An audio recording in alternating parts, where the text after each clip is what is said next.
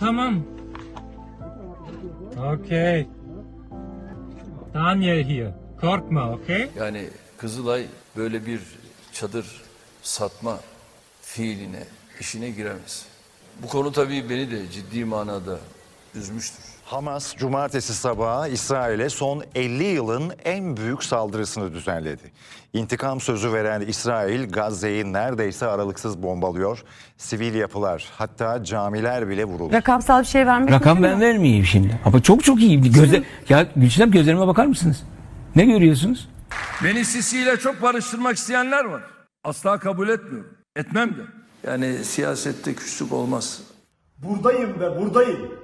Siz de buradasınız. Vallahi de billahi de sonuna kadar mücadele edeceğiz. Buradayım. Ben seni düşünmek ve son düdük çaldı. Türkiye Cumhuriyeti'nin 100. yılın şampiyonu Galatasaray. Uşa servis Hande ile karşıladık. Hücumda Vargas. 41 kere maşallah. Şampiyon! Şampiyon! Şampiyon!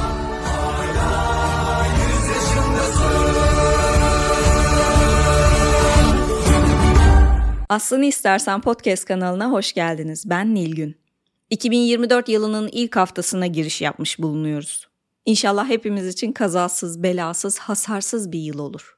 Her senenin sonlarına doğru böyle kafamda bu sene neler olmuştu acaba diye bir rapor çıkarmaya çalışıyorum. Ve özellikle ülkemizde gündem o kadar yoğun oluyor ki başımızdan geçen büyük şeyleri bile unutuyorum bazen.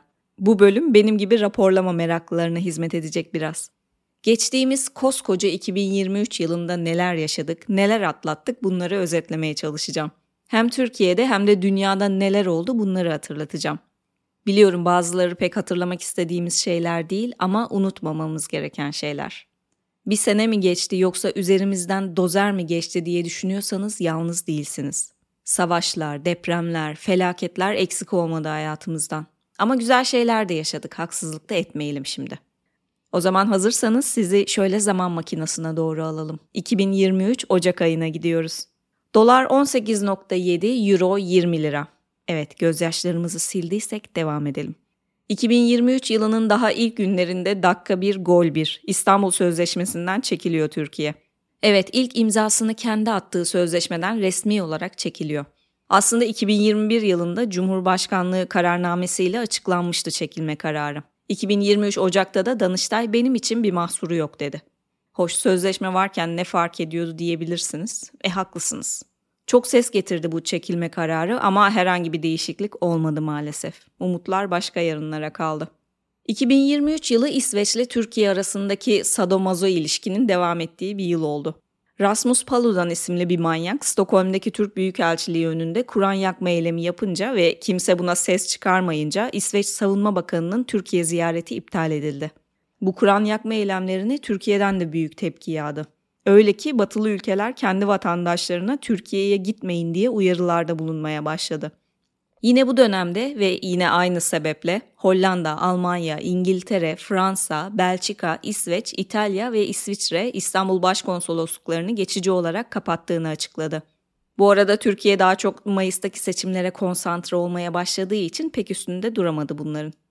Dünyaya baktığımız zaman 15 Ocak'ta Nepal'de Yeti Hava Yolları'na ait bir uçak 72 kişiyle birlikte düştü ve maalesef kurtulan olmadı. Tam 3 gün sonra da Ukrayna'da bir helikopter kazası yaşandı ve 14 kişi hayatını kaybetti. Ölenlerin arasında Ukrayna İçişleri Bakanı da vardı. Şubat ayına çok büyük bir felaketle giriş yaptık. 6 Şubat'ta sabaha karşı Kahramanmaraş'ın Pazarcık ilçesinde 7.7 büyüklüğünde bir deprem yaşandı. Daha üzerinden birkaç saat geçmişken bu sefer de Ekinözü ilçesinde 7.6 büyüklüğünde artçı meydana geldi. Binlerce artçı yaşandı. Çok geniş bir bölgeyi etkiledi bu felaket. 10 ilde olağanüstü hal ilan edildi hemen sonrasında. 20 Şubat'ta da Hatay'da 6.4 büyüklüğünde bir deprem oldu. Bu depremlerde 227 bin bina ya yıkılmış ya da ağır hasar almış. Tekrar söylüyorum 227 bin. Açıklanan ölüm sayısı 50 binin üzerinde. Ülke koskocaman bir mezarlığa döndü. Bütün Türkiye ve hatta bütün dünya seferber oldu insanları kurtarmak için. Çok büyük acılar yaşadık. Orada yaşayanlar ve hayatta kalanlar özellikle. Çok ağladık, çok sinirlendik, isyan ettik. Kontrolsüz şehirleşmeye, malzemeden çalan müteahhitlere, buna izin verenlere. Tekrar olmasın diye haykırdık. Televizyonlara deprem uzmanlarını çıkarttık. Anlattılar uzun uzun. Ama ne oldu? Bir sonraki felaketi elimiz kolumuz bağlı bekliyoruz şu anda. Deprem döneminde çok garip şeyler de yaşandı maalesef. Yardım kamyonları yağmalandı. Yağma yaptığı düşünülen insanlar linç edildi. Linç grupları kuruldu. Böyle bir olayda bile insanlıktan çıkanlar eksik olmadı yani. Şubat ayı öyle bir tokatladı ki hepimizi başka neler oldu ona bile bakamadık doğru dürüst. Ama hatırlatalım yine de. Eski CHP Başkanı Deniz Baykal hayatını kaybetti 11 Şubat'ta. Gazeteci Güngör Mengi de yine Şubat'ta vefat etmiş. Şüpheli bir ölüm daha yaşandı bu ay. 2006 yılındaki Danıştay saldırısının faili Alparslan Aslan koğuşunda ölü bulundu. İntihar olduğu söyleniyor ama resmi bir açıklama yapılmadı benim bildiğim. Rusya'nın Ukrayna'yı işgal etmesinin üzerinden de bir yıldan fazla zaman geçti bu arada. Aslında 2014'ten beri devam ediyor çatışmalar ve gerilim ama 2022 Şubat'ta Putin Ukrayna'yı açık olarak işgal etmeye başladı. Muhtemelen bu kadar uzun süreceğini kendisi de düşünmüyordu ama Ukrayna direnmeye devam ediyor. Rusya'ya yapılan bir sürü yaptırım olmasına rağmen Rusya'da geri adım atmıyor. Bu da demek oluyor ki 2024 yılı da bu savaşla geçecek büyük ihtimal. Yine Myanmar iç savaşı ve Afrika'daki iç savaşlarda devam etti 2023 yılında. Mart ayına geldiğimiz zaman depremi yavaş yavaş unutup seçim gündemine döndük yine ülkece. Millet İttifakı'nın bir diğer adıyla Altılı Masa'nın Cumhurbaşkanı adayının Kılıçdaroğlu olduğu açıklandı. Ama açıklamadan önce masadakilere de bir haber verselerdi iyi olacaktı tabii. Meral Akşener herhalde televizyondan öğrendi ki masadan kalkmaya karar verdi. Ekrem İmamoğlu ya da Mansur Yavaş aday gösterilsin istedi. Sonra ikna ettiler Meral ablamızı ama. İstemeye istemeye de olsa döndü yine masaya. Birkaç ay sonra kadına hak verdi birçok muhalif ama iş işten geçmişti. Dünya Atletizm Birliği Mart ayında trans kadınların uluslararası etkinliklerde kadınlar kategorisinde yarışmasını yasakladı. Bu yasaktan önce trans kadınların kandaki testosteron miktarlarını belli bir seviyeye düşürmeleri gerekiyordu. Ve kadınlar kategorisinde yarışmadan önce 12 ay boyunca devamlı olarak bu eşiğin altında kaldıklarını da ispatlamaları gerekiyordu. Bu arada Şubat ve Mart aylarında Güney Hint Okyanusu'nda Freddy kasırgası yaşandı. En uzun süren tropikal kasırga olduğu söyleniyor bu kasırganın. Çoğunluğu Malawi'de 1400'den fazla insan hayatını kaybetti toplamda. Mart ortasına geldiğimizde yeni bir felaketle karşılaştık. Maalesef yine deprem bölgesinde. Adıyaman ve Şanlıurfa'da çok büyük bir sel yaşandı bu sefer. Zaten depremden yeni çıkan, çoğu çadırda yaşayan insanlar bir de bu felaketle boğuşmak zorunda kaldı. 21 kişi hayatını kaybetti bu felakette. Mart ayında en çok üzen şeylerden biri de Köksal Engür'ün ölümü oldu. 77 yaşında hayatını kaybetti büyük üstad. Mart ayı komşularla ilişkiler açısından da enteresan bir ay oldu. Uzun süredir darbeci sisi ya da katil sisi diye anılan Mısır Cumhurbaşkanı ile Tayyip Erdoğan 2022 Dünya Kupası'nın açılışında kameralara birlikte poz vermişti hatırlarsanız. Oradan da belliydi aslında Mısır'la bir normalleşme arayışına gidildiği ki öyle de oldu. 18 Mart'ta Dışişleri Bakanı Çavuşoğlu 11 yıldan sonra ilk defa Mısır'a resmi ziyarette bulundu. Neden bozulmuştu Mısır'la aramız onu da hatırlayalım bir kısaca. 2010 sonlarında başlayan Arap Baharı ile beraber Mısır'da 29 yıllık Hüsnü Mübarek iktidarı ömrünü tamamladı ve iktidara Müslüman kardeşler çizgisindeki Özgürlük ve Adalet Partisi geldi. Muhammed Mursi de Mısır'ın ilk seçilmiş cumhurbaşkanı oldu böylece. Sonra Tayyip Erdoğan yeni iktidarı ziyaret için Kahire'ye gitti bakanlarıyla birlikte. Ama çok uzun sürmedi bu iktidar. Yaklaşık bir sene sonra Genelkurmay Başkanı Sisi darbeyle devirdi Mursi'yi ve kendisi Cumhurbaşkanı oldu. Türkiye ile Mısır'ın arası da böyle açıldı. Meşhur Rabia işareti de bu dönemde ortaya çıkmıştı. Mursi'nin ve Müslüman kardeşler destekçilerinin kullandığı bir işaret olarak doğdu esasında. 2013 Ağustos ayında darbe karşıtları Rabia El Adeviye Camisi'nin olduğu meydanda oturma eylemi yaptılar. Sisi polise ve askere vur emri verince sivil halkın üzerine ateş açıldı. Yüzlerce insan hayatını kaybetti. Rabia işareti de adını bu camiden alıyor. Rabia aynı zamanda Arapçada dört demek. Mursi de Mısır'ın dördüncü cumhurbaşkanıydı. Bu nedenle bu işareti kullanmaya başladılar. Sonuç olarak o zamandan beri aramız limoniydi. Ama 2020-21 yıllarındaki Doğu Akdeniz kriziyle komşularla arayı açmanın pek de akıllıca olmadığını anladık sanırım. Ki dış politikada biraz daha ılımlı siyasete dönmeye başladık sonra. Doğu Akdeniz krizine de girmeyeceğim şimdi. İyice siyaset meydanına döndük zaten. Sonuç olarak Mısır'la arayı düzelttik. Bu arada 2023 yılı tam anlamıyla bir yapay zeka yılı oldu diyebiliriz herhalde. Eskiden bir şeyi gözünüzle görmeden inanmayın diye bir söz vardı ama artık gördüklerimizin de gerçek olmama ihtimali çok yüksek. Fotoğraf, video, ses, resim artık hepsinin yapay zeka versiyonları var. OpenAI ChatGPT ile başı çekenler arasında. Mart ayında bu popüler yapay zeka sohbet robotunu yükseltilmiş bir versiyonu olan GPT-4 piyasaya sürüldü. Büyük ihtimalle 2024'te bizi daha da şaşırtacak gelişmeler olacak böyle giderse. Gelelim Nisan ayına. Yerli ve milli jet uçağımız Hürjet ilk uçuşunu gerçekleştirdi. Şu an hala testleri devam ediyor. 2025'ten itibaren hizmete gireceği söyleniyor. Yine Nisan ayında Finlandiya NATO'ya katıldı. NATO'nun 31. üyesi oldu.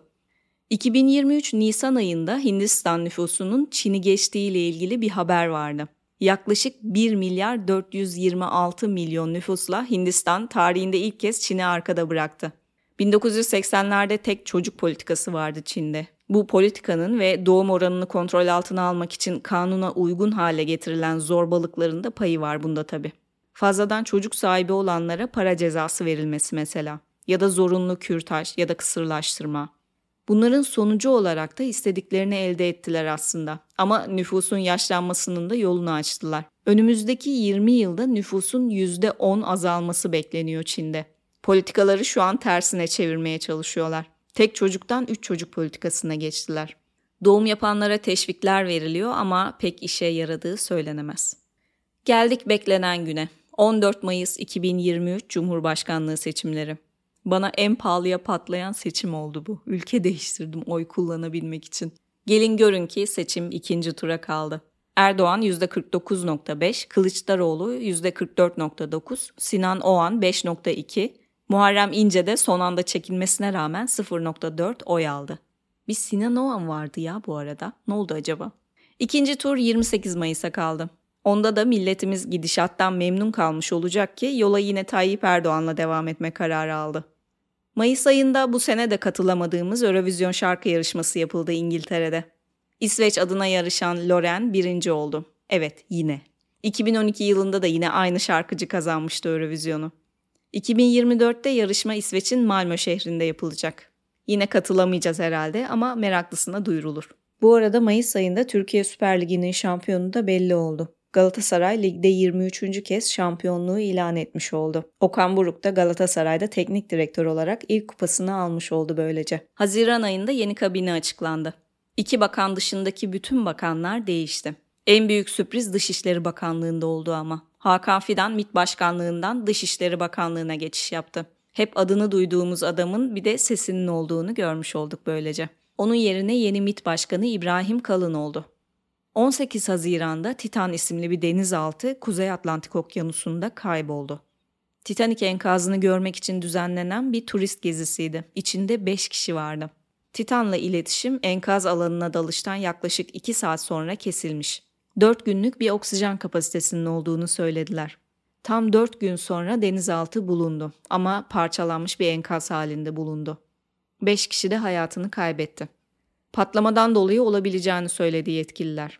Bu arada 2018 yılında David Lockridge o dönem daha geliştirme aşamasında olan denizaltının daha fazla teste tabi tutulması gerektiğini raporlamış.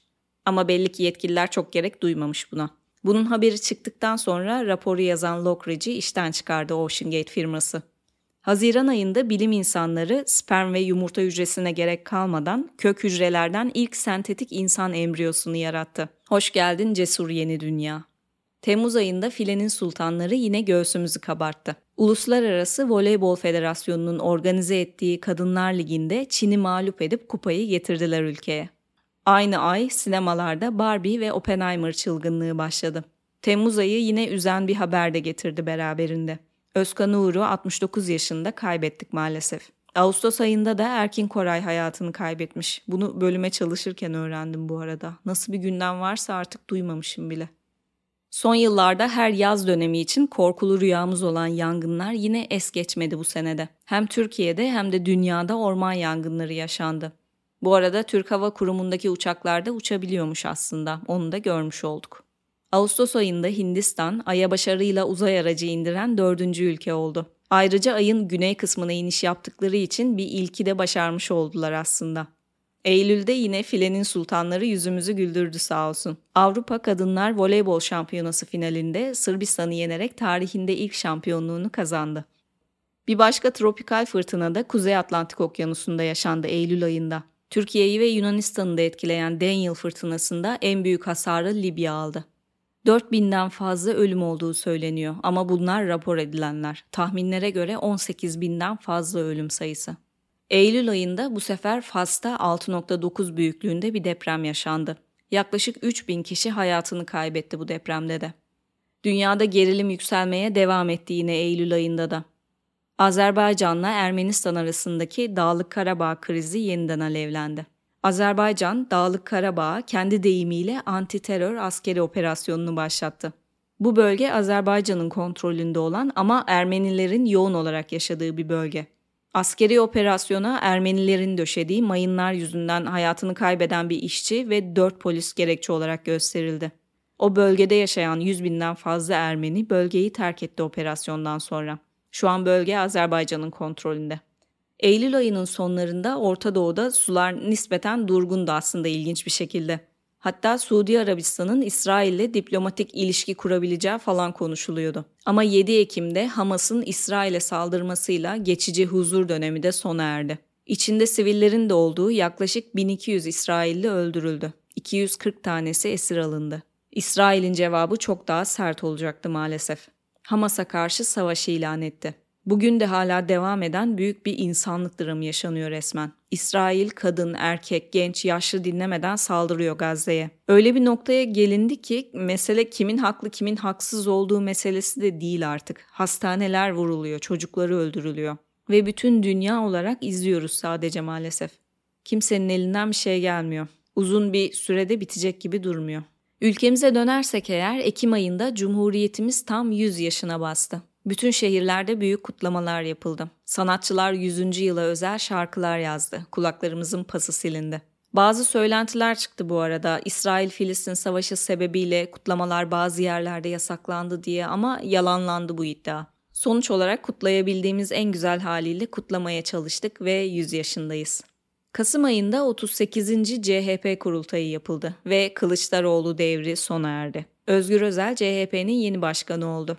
Kasım ayında kaybedilenler listesine Metin Uca'yı da ekledik. 62 yaşında vefat etti. Şaşırtan bir ölüm oldu bu da. Bu kadar hayat dolu birisinin ölümü normalden daha fazla dumur ediyor insanı.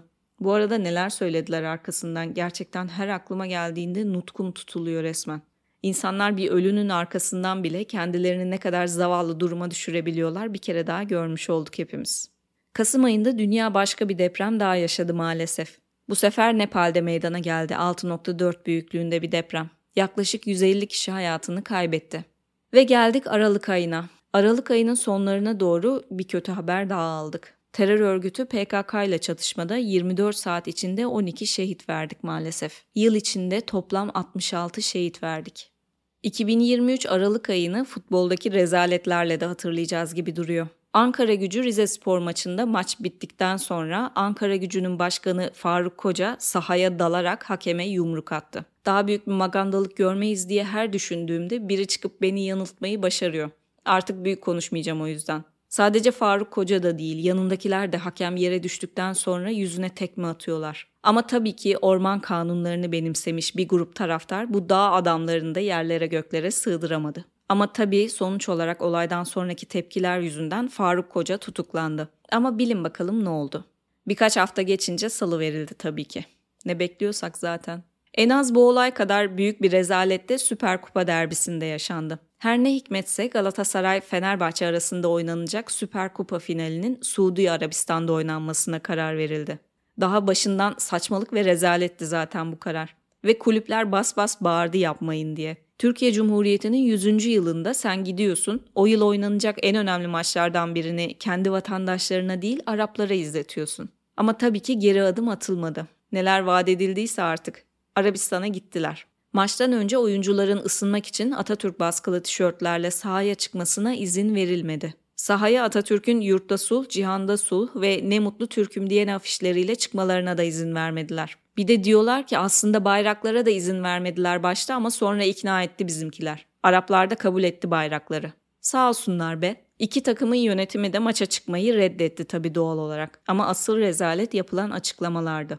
Ne dediğini kendi de bilmeyen bazıları diyor ki e, kurallar daha önceden belliydi. İki takım da bunu kabul etmişti. Böyle bir saçmalık olabilir mi? Kurallar belliydi ne demek? Yani maçtan önce Araplar dedi ki maça Atatürk baskılı tişörtlerle çıkamazsınız haberiniz olsun. Ya da Atatürk'le ilgili herhangi bir yazı, resim taşıyamazsınız. Biz de bunu kabul ettik maçtan önce öyle mi? Bu sadece iki takımın ayıbı olmaz o zaman. Hem federasyonun hem hükümetin bundan haberi olan herkesin utanması gerekir bundan. Atatürk pazarlık malzemesi edilemez. Bunu çok büyük bir rezaletle de olsa herkes anlamış oldu neyse ki. Maçtan önce söylenen de tam olarak buydu. Atatürk devrimlerine karşı olduğu bu kadar bariz olan bir ülkede bu maç yapılmamalı diye bas bas bağırdı insanlar. Yılı da böyle bir rezaletle kapatmış olduk. Başladığı gibi biten bir yıl oldu yani özet olarak. Ve Aralık ayının sonuna geldiğimizde dolar 29 lirayı, euro da 32 lirayı geçti. Ekonomide NAS modelinden Mehmet Şimşek modeline geçiş yapıldı. Etkilerini hep birlikte göreceğiz 2024 yılında. Kadın cinayetleri ve trafik kazaları da geçtiğimiz sene hız kesmedi maalesef. 400'e yakın kadın cinayeti işlendi 2023 yılında. Ve bu kadınların neredeyse tamamı tanıdıkları insanlar tarafından öldürüldü. Kocası, sevgilisi, eski sevgilisi, babası, kardeşi, kayınpederi. Ama o kadar alıştık ki sanki günlük hava durumunu izlermiş gibi izliyoruz sadece. Trafik kazalarına bakarsak eğer her geçen sene biraz daha korkutucu hale geliyor Türkiye'de trafik maalesef. Türkiye'ye her geldiğimde biraz daha fazla korkuyorum trafiğe çıkmaktan. Sadece araba kullanmaktan da değil. Durakta beklerken bile tedirgin oluyor insan. 50 ile geçmesi gereken yerden 150 ile geçiyor insanlar hiç tereddüt etmeden. Kuralsızlık almış başını gitmiş. Ne zamana kadar böyle gidecek bilmiyorum. 2023 yılında toplamda yaklaşık 508 bin trafik kazası olmuş. 3 bine yakın insan ölmüş. 328 bin insan yaralanmış. Savaş gibi resmen. Ama maalesef hiç umutlu değilim bu konuda. Çok ciddi bir reform yapılmadığı sürece biz daha çok ağlarız ölenlerin arkasından. Pozitif kapatmak istiyordum ama kapatamıyorum maalesef. Hangi birine üzüleceğini şaşırıyor insan. Çok zor bir sene oldu 2023. Ama umalım ki 2024 biraz yüzümüzü güldürsün. Yaşanan bazı şeyler çok büyük felaketler gerçekten. Ama ne olursa olsun bu kadar ölüm yaşamak normalleştirilemez. Normalleştirilmemeli. Buna kader deyip geçmemeliyiz. Yapılabilecek hiçbir şey yok demek de doğru değil. Yapılabilecek şeyler var. Özellikle deprem konusunda ya da trafik kazalarında mesela. Liyakate önem verilmesi lazım ama her şeyden önce.